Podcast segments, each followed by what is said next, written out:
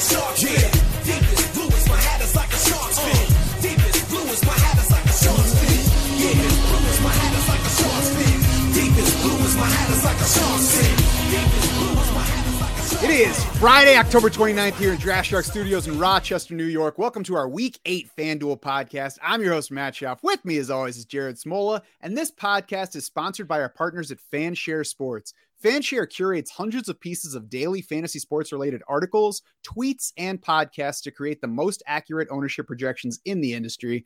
Those projections can be found in the lineup generator on draftsharks.com. And you can find up to date ownership info anytime at fansharesports.com. Jared, now that we're on the FanDuel side, is it still Josh Allen leading things off at cash QB for you? Oh yeah, you know it is. Um, easier to play Allen here on FanDuel. I think you know always easier to fit in those expensive quarterbacks. So um, you know Buffalo, the hi- highest implied total of the week at thirty one point seven five points. Allen has owned the Dolphins uh, throughout his career. Really, Miami ranks twenty sixth in Football Outsiders pass defense DVOA this season. 23rd in adjusted fantasy points allowed to quarterbacks. This is also going to be a fast paced game, uh, but both these teams ranking top 13 in situation neutral pace. So a lot of plays, a lot of passes, a lot of fantasy points for Josh Allen, I think. I just imagine the Dolphins collectively sitting there like, man, I'm not afraid of Josh Allen. Somebody's like, he's right there behind you.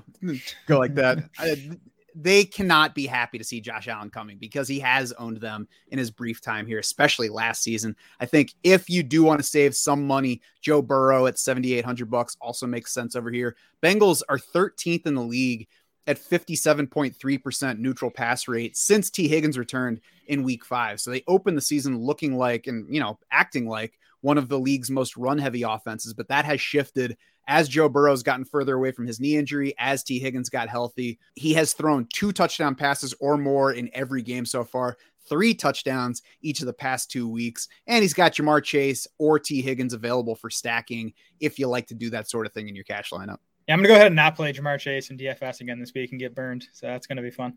Yeah, you know, I, he's one of those guys that you want to call a sell high, but he's just awesome. I mean, you Yeah. watch him, it's like the reason he's outperforming his usage is because he's awesome.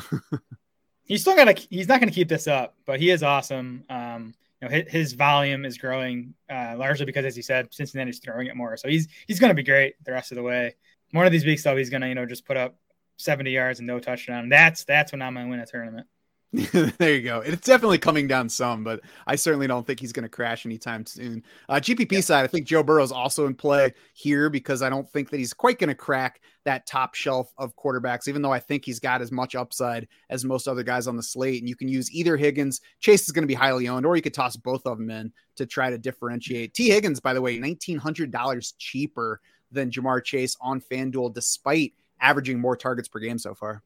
Yeah, I like Higgins uh, on both sides actually as a value this week. Um, so it, uh, Josh Allen for me in tournaments. Um, Justin Herbert, I think, um, is an option. Hopefully, he gets Austin Ekeler back. I- I'm a little intrigued on FanDuel here too by Trevor Lawrence. Um, coming off a bye, gets a bad Seahawks defense. He he's been running more, which always helps. Um, you know, Marvin Jones and Laviska Shenault are both priced pretty nicely. So that that's kind of the cheap stack. I would consider if you want to be able to, you know, pay up, get some stud running backs, you know, maybe play Derrick Henry. I, I think Lawrence and one or two of his pass catchers might make sense. I could see doing a little bit of that. My concern there is that it's just a, a sluggish, ugly game Yep. with lots of James Robinson, and I wonder if Trevor Lawrence has the ceiling to pay off. Seattle has faced the most plays per game, though. You know, they're giving up a lot of plays, which which obviously helps. That's true. I'm also curious to see the ownership on Matt Ryan, Calvin Ridley over here because they're certainly going to be in consideration for me everywhere. Running back for cash, Jared. Derrick Henry's down uh, 11,000 now. It's just 10 5. So, I mean, does that mean he's going to be in all of your lineups? Well, I, I tried playing him last week and it didn't work out. So I'm, I'm not playing Derrick Henry in cash this week. So you all probably should. He's you know probably going to go for 203. I'm going to go down to Darrell Henderson, 7,700 bucks. You know, all the usage was there for him again last week. You know, when healthy, he has been a workhorse back for the Rams. Had 15 carries and six targets last week. Um, I think he probably, you know, I think he has a shot at 20 carries this week with the Rams big 14 and a half point favorites against Houston. Uh, the Texans 30th in Football Outsiders run D. So, like Darrell Henderson, the cheap play I like on FanDuel at running back is uh, Elijah Mitchell, 5,800 bucks. Um, he's averaging about 16 carries in his four healthy games this season. He has 27 of San Francisco's 31 running back carries over the last two weeks since coming back from injury. So I, I just think he's a good volume bet against a Bears defense that's going to be without Khalil Mack. Uh, I'm not sure is, is uh, Akiem Hicks going to play on Sunday. I know he's a big part of that run he's defense. If he's out, that'd be yeah, that'd be an upgrade for Mitchell if he's out. Yeah, I, there's not a whole lot scary in that Chicago defense at this point. So yeah, I like Elijah Mitchell. I have him down here. I think Kenneth Gainwell is in play, but again, not somebody that I'm tripping over myself to get into lineups. And I'll throw out D'Andre Swift at 7,900 just because I think even without the full PPR scoring, he's probably still a little bit underpriced for his level of production week to week. Uh, he's delivering whether it's half PPR or full. So uh, those four guys that we just mentioned are the ones that I have down here on the GPP side. This is where I'm not playing Kenneth Gainwell. I don't like the ceiling or what I expect his ownership to be. And honestly, it's it's more so the ceiling than the ownership. I guess anybody could score twice, but I don't like Kenneth Gainwell versus other guys that I can have in the similar range. And you talked about one of the other guys at a lower price that I would prefer over Kenneth Gainwell here, and it's Zach Moss. Yeah, um, again, yeah, just, the Bills should put up a ton of points on Sunday, so Moss has nice touchdown upside. He, he's you know for the, for the most part he's been running ahead of Devin Singer Singletary for the you know the past four or five games now. Um, so I like Moss in tournaments. I like Damien Harris in tournaments here on FanDuel, and I you know, I kind of want to play him on DraftKings. I don't love the price on, on DK the, with the full PPR. I think he makes more sense here on FanDuel. But you know, he, he Harris has 14 plus carries in five of seven games this season. He is tied for second in the NFL in carries inside the five yard line. So you know, he's getting those touchdown opportunities. Teams going extremely run heavy against LA. You know, just the t- the the way the Chargers play defense, they kind of invite you to run. Um, and you know, and teams are doing it. They're doing it with success. The Chargers 32nd in Football Outsiders run defense rankings. They're 24th in adjusted fantasy points allowed to running back. So I definitely expect a run heavy game plan from New England on Sunday with you know Harris as the focal point of that. Yeah, I, I like those guys. I have Damien Harris down. I think Elijah Mitchell is going to make sense here too because I don't think he's going to go very highly owned. And I'm very curious to see if Nick Chubb stays short of double digit ownership projection because if he does, I think he's going to be a smash in this matchup. Even though, you know, Pittsburgh has played the run tougher. I mean, it's Nick Chubb. If he's back, there's no Kareem Hunt. He's going to get lots of touches in this game. Yeah, let's stop talking about him now. I'm just saying uh, single digits. That's right. Wide receiver for cash. I think even if you're not playing Josh Allen for some reason, Stefon Diggs looks good across formats at 7,300 bucks. I mean, the last year version of Stefon Diggs probably would have been what, eight, 8.5K by now? Yeah, just, just a crazy price. And I mean, he's, he's been relatively disappointing so far, but all the usage has been there. Um, he had the big game prior to the bye week. And I, I got some, I got some numbers here from uh, underdogs Hayden Winks the, the Dolphins are near the top of the league in man coverage rate. You know, they, they play a lot of man coverage. Stefon Diggs has been top nine in yards per route run against man coverage, both last year and this year so far. And this season, Diggs has a 51% target share when defenses are, are playing man coverage. That that's where Allen's going because Diggs is, is open against man coverage. He's such a good route runner. So yeah, I love Josh Allen, and I think you know he's gonna you know carry Diggs to a big game here too. And we don't even have to say Stefon Diggs is going to rebound at some point. He did it against Tennessee before they went on by. So, I mean, it's also Stefon Diggs. We don't have to really make a case for him. So, yeah, definitely going to have some money on Stefon Diggs, especially before the game, so I can watch him and just enjoy scoring those points. He at that price, Calvin Ridley at 7K, and then Michael Pittman yep. at 6,600, I think are all attractive, all going to be in that pool of consideration for cash wideouts. Yeah, I like Chris Godwin too at 7,200. You know, I, I, just I think he's a good target bet here with Antonio Brown out, with Mike Evans dealing with Marshon Lattimore. Um, I, I, think you know Godwin should kind of be the focal point of the passing game for the Bucs on Sunday. Well, he and Mike Evans. I don't know if either one's going to be you know the focal point. Yeah, again, I just, I just think Evans has a tougher matchup, so I would bet on Godwin out targeting him in this game. Mm-hmm. On the GPP side, I think those guys will be in in consideration. You know, I don't think either one's going to get too dominantly owned in those projections to be out of consideration. And I think Tom Brady will be low if you want to consider playing mm-hmm. him. It's the Matt Ryan, Calvin Ridley, Robbie Anderson stack that I'm looking at too. And I think in addition to being on the lower ownership side, that's going to allow you to put some expensive pieces around it, get some better running backs in the lineup, kind of ensure those touchdown chances along with the volatile wide receivers. You know, I mentioned it on the DraftKings show, but Robbie Anderson, top eight among wide receivers and targets over the past four weeks, but 57th in PPR points, 14th in not expected fantasy points because we're talking about Robbie Anderson in 2021. So it's should have fantasy points, what he should be scoring on the usage that he's getting. if Sam Darnold remembers how to play quarterback at any point, there's going to be a good game coming. Yeah. So love Calvin Ridley. Um, interested in Robbie Anderson, I'll say, and I'll probably end up using him in a lineup or two. I'm gonna go back to Keenan Allen as well. Um, 6,900 bucks on FanDuel here. He, you know, he's underachieved versus usage so far. The Patriots also just lost their slot corner, Jonathan Jones, for the season. So, you know, I think Mike Williams will be fine on Sunday as well. But um, you know, the matchup might dictate Keenan Allen, you know, kind of being the focal point of the passing game on Sunday.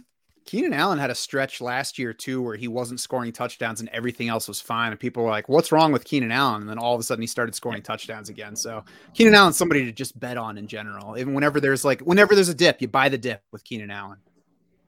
Agreed. Like Bitcoin. there you go. Tight end for cash, Jared. What are you favoring? So Kyle Pitts again comes in as the top value for us at 6,800 bucks. So I have no issue if you want to go there. I think his you know price is probably going to get into the seven thousand starting next week, even potentially. So Pitts is in play. Um, if you want to save some money, I think Dallas Goedert is a nice value at fifty nine hundred bucks. Um, you know all the usage that we wanted to see in that first game without Zach Ertz was there last week.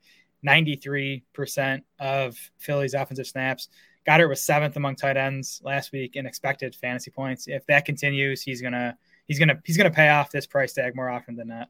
Yeah, he did only see 14.7% of Eagles targets. So I would like to see that number come up, but there's certainly room for that to happen. And even if it doesn't happen consistently, it could happen in any given game. I have no issue with either of those guys. I also want to throw out Pat Freiermuth, though, way down at 4,900 if you want some savings and somebody who's going to be involved. Seven targets, seven catches the last time out. You know, we mentioned not somebody to count on yet, but that salary makes him attractive and no Eric Ebron this week. Ebron's not been a big factor, but mm-hmm. if he's not playing at all, that can certainly only help the snap share and opportunities for Freiermuth.